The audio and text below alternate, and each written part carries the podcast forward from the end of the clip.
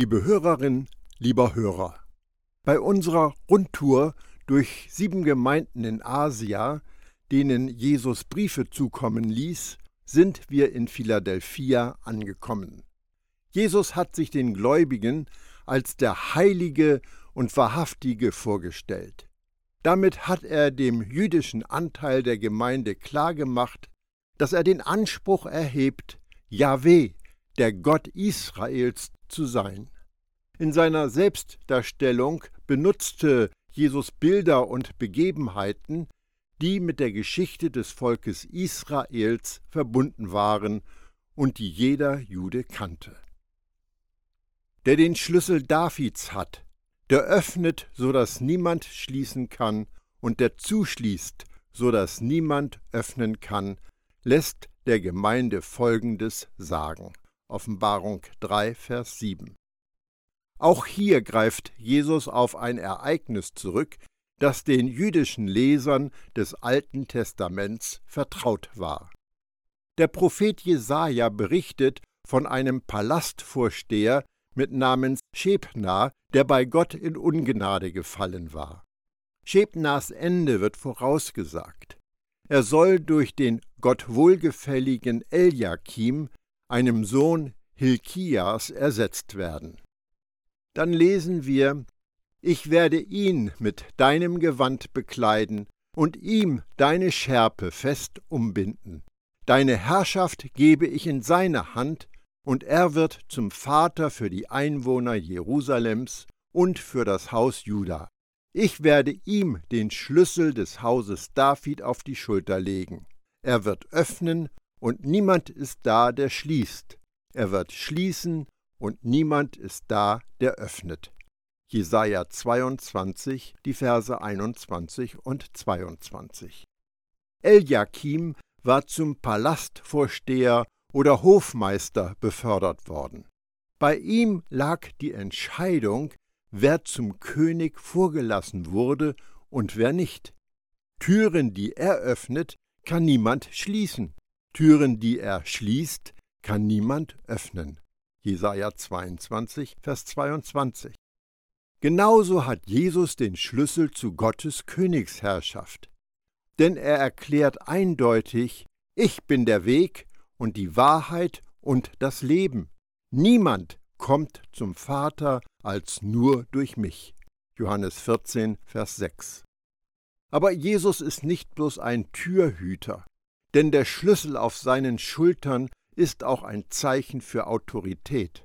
Es ist Jesus, von dem der Prophet Jesaja sagt: Seine Macht reicht weit und sein Frieden hört nicht auf. Er regiert sein Reich auf Davids Thron, seine Herrschaft hat für immer Bestand, denn er stützt sie durch Recht und Gerechtigkeit. Das wirkt Jahweh, der allmächtige Gott im Eifer seiner Leidenschaft. Jesaja 9, Vers 6.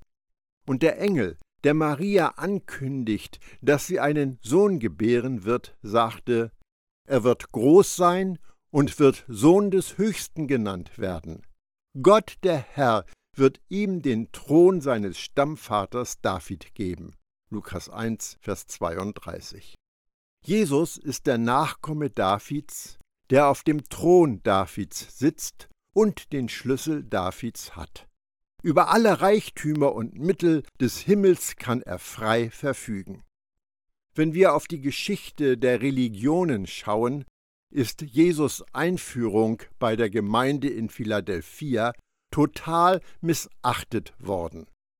Religiöse Menschen, die religiöse Gemeinschaften leiten, sind immer sehr darauf bedacht, Zugangtests zu ihrer Vorstellung von Gottes Reich einzuführen, um bestimmen zu können, wer rein darf und wer draußen vorbleibt. Aber Jesus macht klar, dass er den Schlüssel zu Gottes Königsherrschaft hat und dass er allein entscheidet, wer hineinkommen wird. Die Übertragung des Schlüssels vom treulosen Schebner auf Eliakim ist ein Zeichen dafür, dass das Reich Juda sich von Gottes Gnade abgewandt hat. Schebna repräsentiert die religiösen Juden, die Gott mit ihrer eigenen Kraft dienen wollten, aber die auch die Tür zum Reich der Himmel verschlossen. Jesus warf ihnen vor, Weh euch, ihr Theologen und Pharisäer, ihr frommen Schauspieler, denn ihr habt die Tür zu Gottes neuer Wirklichkeit vor den Menschen zugeschlossen. Ihr selbst wollt nicht hineingehen und erlaubt deshalb auch den anderen nicht hineinzukommen. Matthäus 23, die Verse 13 und 14. Im Gegensatz dazu ist Eliakim ein Bild für den auferstandenen Messias, der die Türen öffnet und alle einlädt, hereinzukommen. In Philadelphia haben religiöse Juden aus der Synagoge es den Leuten schwer gemacht, sich zu Jesus zu wenden. Sie haben die Ausbreitung des Evangeliums der Gnade behindert und die Jesus-Nachfolger bekämpft. Jesus wollte die Gemeinde wissen lassen, dass er den Schlüssel hat und dass kein Mensch eine Tür dicht machen kann, die er geöffnet hat. Ich kenne deine Werke. Siehe, ich habe vor dir eine Tür aufgetan, die keiner wieder schließen kann. Offenbarung 3, Vers 8. Jesus hat eine Tür geöffnet. Auch diese Bildersprache wird uns durch Aussagen an anderen Stellen erklärt. Als Paulus auf Reisen war, erlebte er, als ich dann nach Troas kam, um das Evangelium Christi zu verkünden, und mir der Herr eine Tür öffnete. 2. Korinther 2, Vers 12. Und als er sich in Ephesus aufhielt, schrieb er, Denn eine Tür hat sich mir aufgetan, groß und verheißungsvoll. 1. Korinther 16, Vers 9. Die offene Tür ist die Möglichkeit, den Menschen das Evangelium der Gnade zu verkünden. Eine offene Tür ist das, was du hast, wenn die Leute auf das Evangelium reagieren und sich Jesus zuwenden. Paulus sehnte sich nach offenen Türen und forderte die Glaubenden auf, dafür zu beten. An die Christen in Kolossai schrieb er: Betet bitte gleichzeitig auch für uns. Gott möge uns eine Tür öffnen, damit wir die Botschaft vom Geheimnis des Messias weiter verbreiten können. Kolosser 4, Vers 3. Wenn Paulus noch gelebt hätte und ihm zu Ohren gekommen wäre, dass es in Philadelphia eine offene Tür gab, wäre er wohl in null Komma nichts dagewesen. Wir müssen uns immer wieder bewusst machen, dass nicht wir die Türöffner sind. Jesus sagt ganz klar, ich habe eine Tür geöffnet. Meine Erfahrung als Pastor war, dass immer wieder Tricks und Methoden ersonnen wurden, mit denen wir versuchen sollten, Türen zu öffnen. Die Apostel waren sich dagegen bewusst, dass nur einer Türen öffnen kann. In Antiochia angekommen, riefen sie die Gemeinde zusammen und berichteten alles, was Gott durch sie getan hatte. Gott hat den Nichtjuden wirklich die Tür zum Glauben geöffnet, schlossen sie. Apostelgeschichte 14, Vers 27.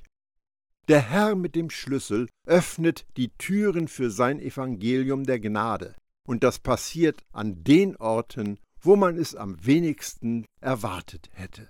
Philadelphia, eine Stadt von Erdbeben geschüttelt und feindlich gesinnten Juden bevölkert, würde es auf unserer Liste mit Orten, in denen wir das Evangelium gern verkünden wollten, wohl nicht auf die vorderen Plätze schaffen.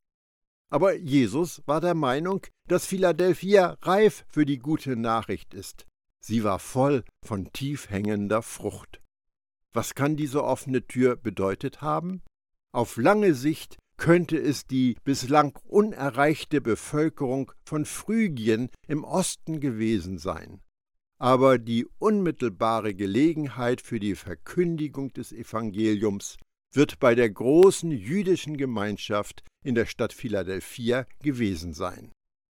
In seinem Brief deutet Jesus an, dass einige der Juden, die gegen die christliche Gemeinde ankämpften, gerettet werden. Du hast nur geringe Kraft, und dennoch hast du an meinem Wort festgehalten und meinen Namen nicht verleugnet. Offenbarung 3, Vers 8. Eine Ekklesia mit wenig Kraft ist eine kleine oder schwache Gemeinde.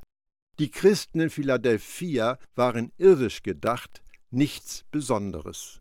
Ihnen mangelte es an den Möglichkeiten ihrer Nachbarn in Laodicea. Sie hatten nicht das Ansehen wie die Gemeinde in Sardes. Wie David, dieser Hirtenjunge, zählten sie nichts in den Augen der Menschen. Aber menschliche Schwäche ist kein Hindernis für Gott. Wenn überhaupt, ist sie ein großer Vorteil. Denn Gott hat das auserwählt, was in den Augen der Welt gering ist, um so diejenigen zu beschämen, die sich selbst für weise halten. Er hat das Schwache erwählt, um das Starke zu erniedrigen. 1. Korinther 1, Vers 27. Ein Gott, der die Bühne mit niemandem teilt, scheint Freude daran zu haben, die am wenigsten qualifizierten und unwahrscheinlichsten zu erwählen. Als er einen Mann brauchte, der Israel gegen die Midianiter führt, wählte er den Angsthasen Gideon. Als er einen Mann brauchte, der mit ganzem Herzen das Evangelium der Gnade verkündet, erwählte er den das Gesetz liebenden Saul. Als er einen Vater vieler Völker brauchte, erwählte er den ergrauten Abraham. Im System der Gnade scheinen die Schwachen und Unqualifizierten im Vorteil zu sein. Wenn du die Gelegenheit hättest, eine Rundtour durch die sieben Gemeinden in Asia zu machen, könntest du geblendet sein von der Energie der Epheser, dem Reichtum der Laodicea, dem geistlichen Schein der Sarder, und du könntest versucht sein, die kleine Gemeinde in Philadelphia als unbedeutend zu übergehen aber in Philadelphia spielte die Musik. Jesus hat dieser kleinen Gemeinde eine offene Tür gegeben, die niemand schließen kann. Er schenkt gerade der geringen Kraft der Ekklesia in Philadelphia eine ungeheure innere Vollmacht. So etwas durfte auch Paulus erfahren, der bezeugt. Jedes Mal sagte er, meine Gnade ist alles, was du brauchst. Meine Kraft zeigt sich in deiner Schwäche. Und nun bin ich zufrieden mit meiner Schwäche, damit die Kraft von Christus durch mich wirken kann. 2. Korinther 12, Vers 9. Und Paulus sagt uns auch, warum Gott gerade nach den Schwachen als seinen Werkzeugen greift, damit kein Mensch sich rühmen kann vor Gott. 1. Korinther 1, Vers 29. Was für eine großartige Ermutigung für die unter uns, die meinen, dass sie nichts anzubieten haben. Du magst kein Geld haben, kein Ansehen, keine Fähigkeiten, keine guten Beziehungen, keine Bildung und keine Chancen. Aber solange du Jesus hast, hast du alles, was nötig ist.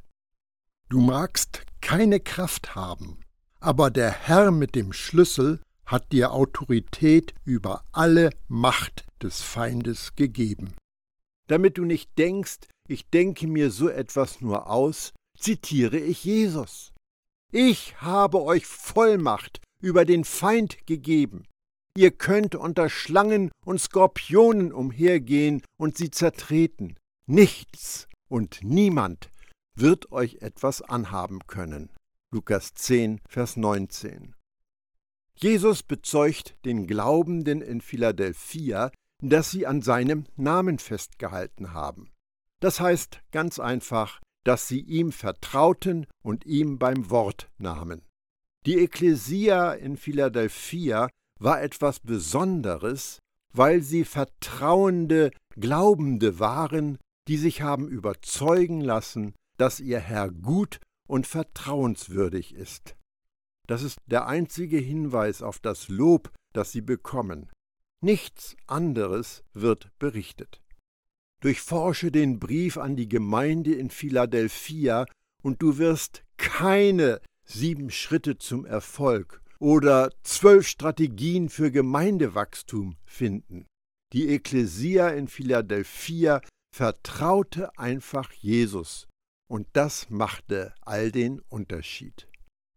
Die Frage, die man sich stellen muss, lautet nicht, warum die Christen in Philadelphia eine offene Tür hatten, sondern warum einige der anderen Gemeinden nicht so erfolgreich waren. Die Antwort ist, dass diese Leute Gefangene ihres Unglaubens waren. Sie haben Gottes Gnade kaum bis gar nicht vertraut. In der Gemeinde Ephesus war der Unglaube sichtbar in der Weise, wie sie sich zu Tode geschuftet haben. Der Unglaube in der Gemeinde Sardes bestand darin, dass sie sich dem Evangelium der Gnade verweigerten. Der Unglaube der Gemeinde Laodicea zeigt sich in ihrem Prahlen, dass sie von Gott nichts brauchen. Unglaube kann viele Formen annehmen, und nicht einmal Glaubende sind, so eigenartig das klingen mag, immun gegen diese schleichende Gefahr. Wenn und wann immer Gottes Angebote zurückgewiesen oder angezweifelt werden, ist die Folge Trostlosigkeit und Unfruchtbarkeit. Ohne Jesus können wir nichts tun und es gelingt gar nichts. Jesus lobt die Glaubenden in Philadelphia dafür, dass sie seinen Namen nicht verleugnet haben. Wie alle Jesus-Nachfolger in den ersten Jahrhunderten stießen auch die Glaubenden in Philadelphia auf Widerstand und mussten ihre Standhaftigkeit beweisen. Zum Beispiel, wenn in der Synagoge der Fluch der Ketzer gebetet wurde. Sie sind bedrängt worden, sich von Jesus loszusagen, womöglich mit der Drohung, dass sie aus der Synagoge ausgestoßen werden. Aber sie blieben standhaft und weigerten sich, Jesus zu verleugnen. Die Glaubenden in Ephesus ertrugen um Jesus Namen willen. Die Christen in Pergamon hielten fest zu seinem Namen. Die Jesus-Nachfolger in Philadelphia haben seinen Namen nicht verleugnet. Das gemeinsame Element in diesen drei Gemeinden ist der Widerstand. Falsche Apostel in Ephesus, Feindseligkeiten der Römer in Pergamon, religiöser Druck in Philadelphia. Es gibt Ausleger, die sind der Meinung, dass die Glaubenden in Philadelphia überhaupt keine Schwierigkeiten hatten, weil Jesus ihnen verheißen habe, sie vor der Stunde der Versuchung zu bewahren. Ich gehe später darauf ein. Aber nur im Angesicht von Widerstand und Bedrohung haben wir die Gelegenheit, Jesus Namen zu verleugnen. Polycarp von Smyrna kam unter den Druck, sich von Jesus loszusagen oder auf dem Scheiterhaufen zu verbrennen. Die Glaubenden in Philadelphia mussten durch eine ähnliche Erfahrung hindurch. Der frühe Kirchenhistoriker Eusebius von Caesarea berichtet, dass mit Polycarp elf Jesus-Nachfolger aus Philadelphia hingerichtet wurden. Da viele in einer mit Angst besetzten Religion aufgewachsen sind, lauert im Unterbewusstsein die Frage, was wären die Folgen gewesen, wenn sie Jesus verleugnet hätten? Eins dürfen wir ganz sicher wissen, Jesus würde sie trotzdem lieben. Viele Gläubige sind beunruhigt, dass sie unter Druck Jesus verleugnen könnten. Da schwingt die Angst mit, dass sie, wenn ihnen jemand eine Pistole an den Kopf drücken würde und sie zwingt, sich von Jesus loszusagen, sie umkippen und in der Hölle landen könnten. Das macht sie sorgenvoll, weil Jesus einmal gesagt hat, wer sich aber vor den Menschen von mir distanziert, von dem werde ich mich auch abwenden, wenn er vor meinem Vater steht. Dort in der alles überragenden Wirklichkeit. Matthäus 10, Vers 33. Aber da sprach Jesus nicht über Christen, auf die eine Pistole gerichtet ist. Er sprach über Menschen, die sich grundsätzlich weigern, ihn als den alles überragenden Herrn anzuerkennen. Paulus schreibt in diesem Zusammenhang an seinen Mitarbeiter Timotheus. Dies ist ein wahres Wort. Wenn wir mit ihm sterben, werden wir auch mit ihm leben. Wenn wir mit ihm leiden, werden wir mit ihm herrschen. Wenn wir ihn verleugnen, wird auch er uns verleugnen. Wenn wir untreu sind, bleibt er treu, denn er kann sich selbst nicht verleugnen. 2. Timotheus 2, die Verse 11 bis 13.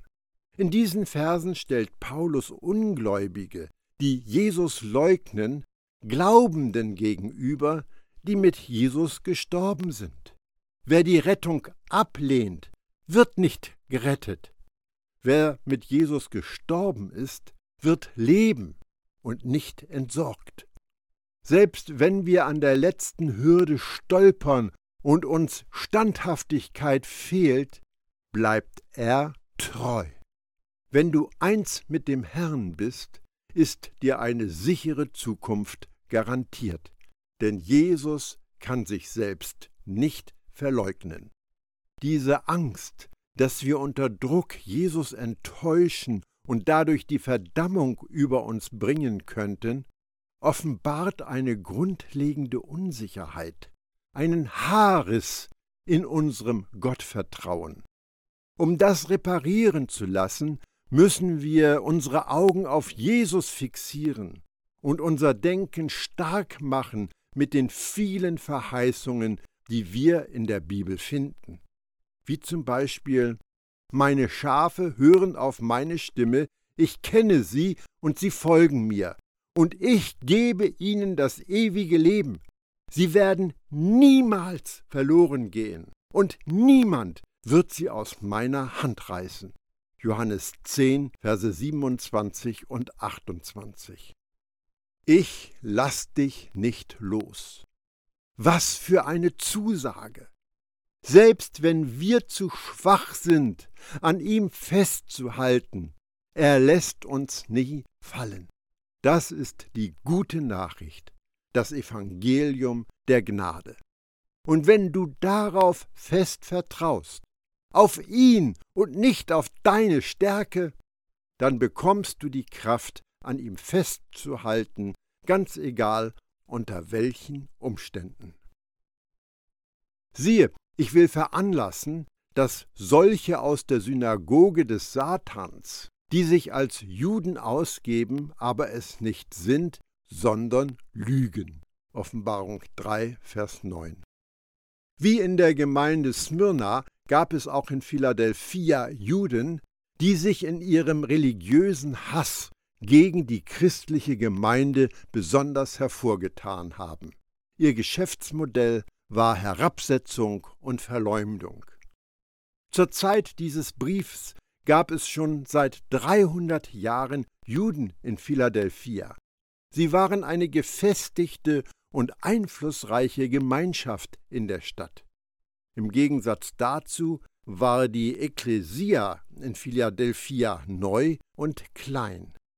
Alle Hinweise, die wir haben, deuten darauf hin, dass die große und mächtige Synagoge die kleine Christengemeinde drangsaliert hat. Religiöse Juden schikanierten die Judenchristen. Wenn Jesus von der Synagoge Satans spricht, meint er nicht die Juden im Ganzen, von denen ja einige in der Gemeinde waren. Er redet von den religiösen Juden, die die Judenchristen als Verräter und Gottes Feinde ansahen. Diese Fanatiker hatten keine Probleme damit, Christen auszupeitschen. Paulus berichtet von solchen Erfahrungen. Von Juden habe ich fünfmal erhalten, vierzig Geißelhiebe weniger einen. Ich bin dreimal mit Stöcken geschlagen, einmal gesteinigt worden. 2. Korinther 11, die Verse 24 und 25. Leute, die sich als Gottes Auserwählte und als besonders fromm ansehen, sind offensichtlich nicht zimperlich im Umgang mit Andersgläubigen. Damals stifteten sie im Namen ihrer Religion die Römer an, die Jesus-Nachfolger zu unterdrücken und zu verfolgen. Offene Türen rufen Widerstand auf den Plan. Als Jesus über Gottes Königsherrschaft sprach, machte er eine sonderbare Aussage. Setzt alles daran, durch die enge Tür einzutreten, denn viele, sage ich euch, werden es versuchen und es wird ihnen nicht gelingen. Lukas 13, Vers 24. Der Grund, warum sie nicht hineinkommen, ist, dass draußen vor dem Eingang einer mit dem Namen Religion steht. Dieser eine ist ein Schlägertyp, der mit Satans Lügen agiert. Du kannst da nicht rein, so wie du aussiehst. Du bist ein Sünder und Gesetzesübertreter. Du musst dich erst mal sauber machen, bevor du dich dem Herrn nähern darfst. So etwas passierte in Philadelphia. Die Jesusleute predigten das Evangelium von Gottes Königsherrschaft, und die, die da hinein wollten, wurden von den Juden, die lügen, daran gehindert. Sie logen, was das Evangelium betrifft. Ihr müsst das Gesetz beachten, um annehmbar bei Gott zu sein. Und sie logen, was die Verkünder des Evangeliums angeht. Diese Irrlehrer schicken euch direkt in die Hölle. Es war eine schwere Zeit für die kleine Christengemeinde. Die Gegner waren organisiert, gut ausgerüstet und hoch motiviert. Und sie wussten, wie man das System bedient. Es wird Zeiten gegeben haben, in denen es den Heiligen vorgekommen sein muss, als würden sie von unwiderstehlichen Kräften ausgeschaltet. Die Ekklesia brauchte dringend Ermutigung, und die gab Jesus ihnen. Sieh doch, ich habe vor dir eine offene Tür gegeben, die niemand zuschließen kann. Offenbarung 3, Vers 8. Was für eine Zusicherung und Beruhigung von dem Herrn mit einem Schlüssel und niemand kann sie zuschließen.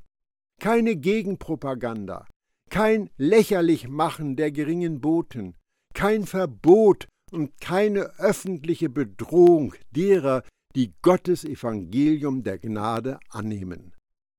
Die Christen in Philadelphia erhalten als Lohn für ihre Treue nicht etwa ein Ruhegehalt oder einen feurigen Wagen mit feurigen Rossen, die sie jetzt schon in den Himmel bringen, sondern eine neue Aufgabe und dafür eine wunderbare Zusage. Das ist wieder der Moment, an dem ich sagen kann, Mission für heute erfüllt. Aber es geht weiter auf unserer Entdeckungsreise durch die sieben Gemeinden in Asia auf unserer Suche nach Gottes Gnade.